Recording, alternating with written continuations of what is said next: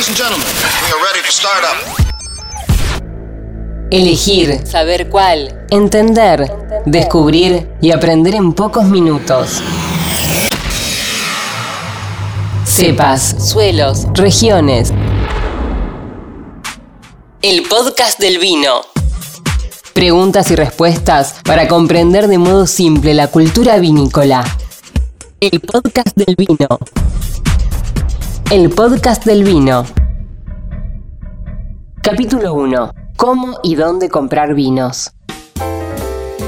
Bienvenidos amigos al podcast del vino. Somos Rochi Sujadoles y Nico Esquivel y estaremos acompañados todas las entregas de este podcast por el sommelier Jero Artó. A lo largo de estos primeros nueve episodios te vamos a contar el ABC que todo amante del vino tiene que saber. Así es, en el podcast del vino te vamos a contar, por ejemplo, cómo comprar, dónde tenés que comprar, vamos a explicarte por qué el Malbec, hablaremos de varietales inmigrantes contemporáneos y de los varietales tendencia en este momento en la Argentina y en el mundo. También habrá lugar para hablar de suelos, de regiones y te vamos a explicar cómo, por ejemplo, descorchar correctamente un vino. ¿Qué dice cuando leemos cada una de las etiquetas? Mitos y verdades de los vinos, qué es un blend, por ejemplo, y muchas cosas más. Vamos a empezar desde el principio y siempre el primer paso es comprar un vino. Hoy Jero Artó, nuestro compañero y sommelier especializado, nos va a contar dónde y cómo comprar un vino. ¿Cómo estás, Jero? Hola chicos, ¿cómo les va? La verdad que los veo bien acompañados. Arrancamos descorchando algún otro vino. Y la verdad que está muy bueno esto de compartir el vino y más que nada compartir lo que uno sabe por medio de un micrófono y por medio de audio. Así que, ¿en dónde comprar un vino? Esa es la primera pregunta. ¿Dónde y cómo comprar un vino? Uno como sommelier tiene que aconsejar el comprar un vino en las vinotecas. ¿Por qué comprar un vino en las vinotecas? Porque tenés al vinotequero, a la persona que está más instruida que una persona en un supermercado, en donde te dice ¿Qué vas a comer? ¿Con qué lo vas a acompañar este vino?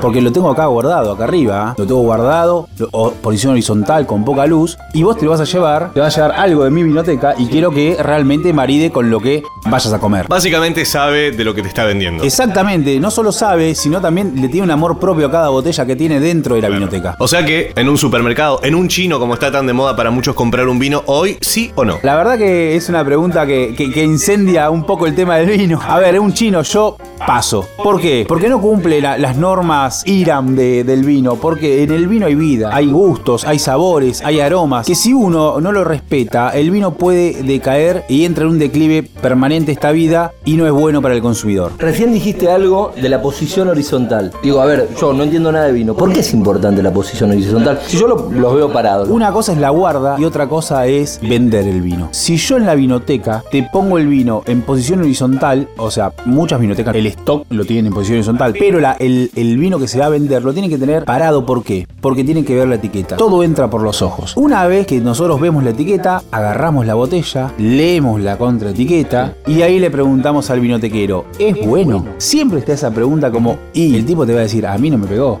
Claro. Es así. Pero pará, ¿y por qué horizontal? ¿Qué, ¿Por qué Por- tiene que estar horizontal? Porque tiene que estar eh, pegando permanentemente sobre el corcho. ¿Para qué? Para que tenga menor oxigenación y oxidación la botella. Ahora, hay muchas vinotecas que tienen perfiles que los vinos están parados. Pero no está mal, porque el tipo no te va a dar el vino que está parado. Y, si te da ese vino, el vinotequero se encarga de cambiarlo cada 15 días, de remover ese stock, para que vos te lleves el vino más tomable y que lo puedas aprovechar con lo que vas a maridarlo. Ahora, Jero, me pongo en abogado del diablo, ¿no? Y vos decís chino no, porque no cuidan el producto, el vino es vida, no se lo cuida y demás. Ok, pero yo voy al chino y a veces sale el 50% de lo que está en una vinoteca. Hay un montón de mitos sobre esto, pero yo te quiero creer a vos que hay que ir a la vinoteca. Bueno, ¿por qué? Por ejemplo, con el precio. Hay un tema, y si nos ponemos a hablar del tema de, de precios, primeramente el chino no paga IVA. Entonces el 21% se El lo paga. solo efectivo. eh, o mercado pago está ahora también De eh, muy de moda en los chinos. Sí. Pero es verdad, o sea, es tentador. A lo que voy, hay un montón de cosas que influyen en el vino. Y aparte otra cosa, hay mucho vino adulterado. Mucha etiqueta trucha. ¿Existe eso? Totalmente, sí, cómo no. Hay un montón de casos de vinos adulterados, ojo, no de vinos económicos, sino de vinos de alta gama, que eso es peor todavía.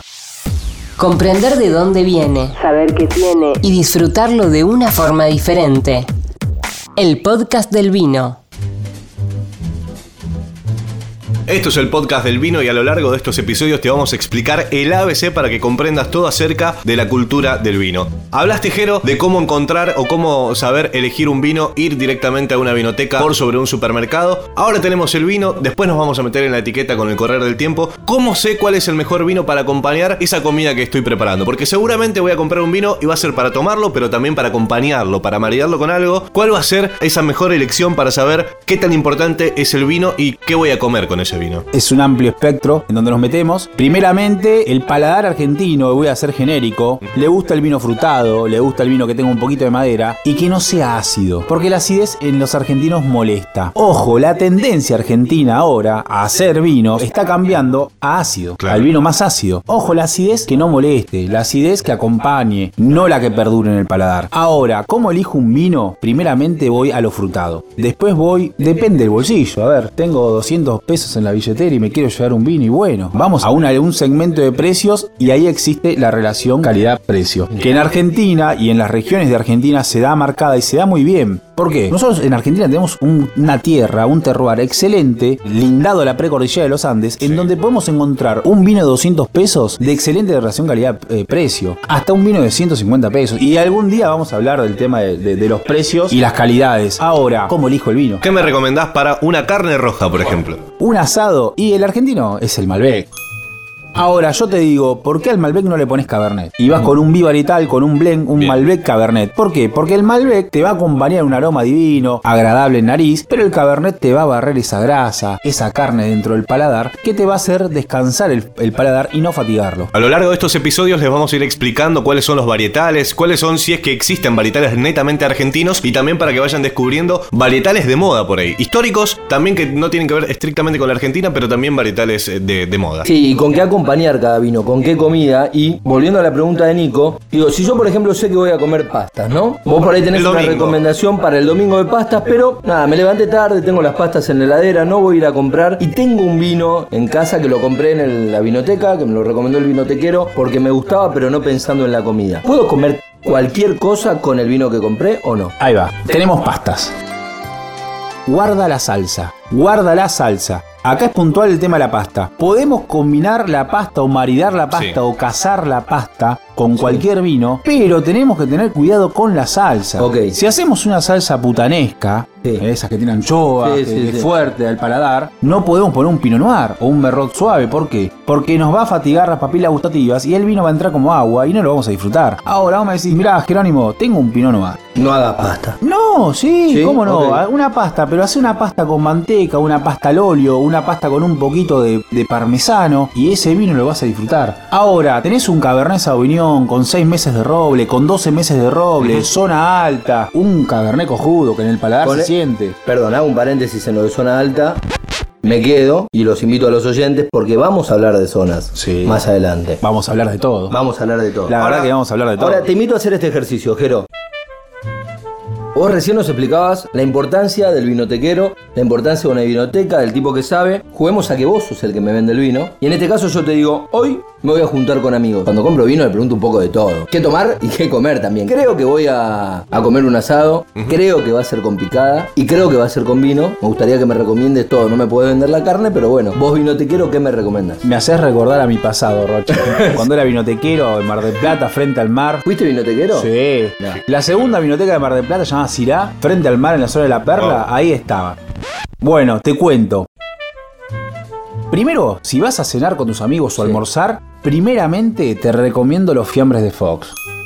Una Para la picada, picada. sí, son muy buenos. Aparte, el asador tiene que estar picando algo mientras. Y si es asado, mucho mejor. Ahora, justo cuando voy a terminar acá de hablar Sí. con ustedes, me voy a descorchar un 7 hectáreas Malbec. Pero también es bueno, mirá que a mí me gusta lo mejor, ¿eh? no, Ya sé que la picada de Fox es la mejor y el 7 hectáreas es el No, el mejor. 7 hectáreas. Está muy bueno, tiene 18 meses de roble de primer uso. Aprovecho para mandar un saludo a la gente de Blasi, a la familia de Blasi que está en las compuertas, en el corazón de Luján, al, al lado de la, de la montaña, en, es- en ese agua bendita que, que- que irriega los, los viñedos, ¿no? ¿Sabes? Son 7 hectáreas de Malbec de la mejor calidad que hay en Argentina.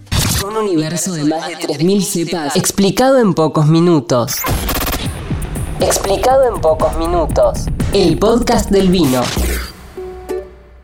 Muy bien, bueno, recomendaciones entonces que hemos tenido en este primer episodio del podcast del vino. Sepan que estos episodios que van a escuchar son un ABC para empezar a nutrirse, a meterse de a poco en la cultura del vino. Una vez que los escuchen, que hayan eh, reproducido cada uno de ellos, van a saber qué encontrar en cada uno de los vinos y después sí iremos nosotros también por una segunda etapa de formación y de otro tipo, otro nivel, el segundo nivel dentro del mundo del vino. Somos Jerónimo Artó, Rodrigo Sujodoles, Nicolás Esquivel y ya mismo empiecen a escuchar el episodio 2 porque hay un montón de cosas todavía por descubrir acerca de este mundo.